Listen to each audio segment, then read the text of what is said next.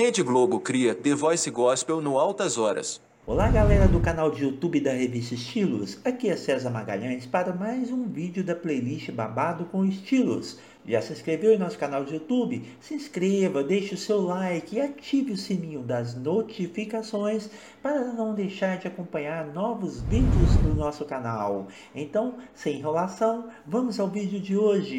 Em um aceno para o público evangélico, a Globo estreia hoje, dia 19 de novembro, uma espécie de The Voice Gospel dentro do Altas Horas. A edição marca a estreia do quadro Altas Promessas, uma competição com artistas de todas as regiões do país interpretando canções do gospel nacional. Serginho Groisman recebe ainda, para conversa no palco, o jogador Gabigol, a jornalista e apresentadora Poliana Brita e o também jornalista Renê Silva. Joelma e sua banda completam a atração musical, recordando os principais sucessos dos 28 anos de carreira.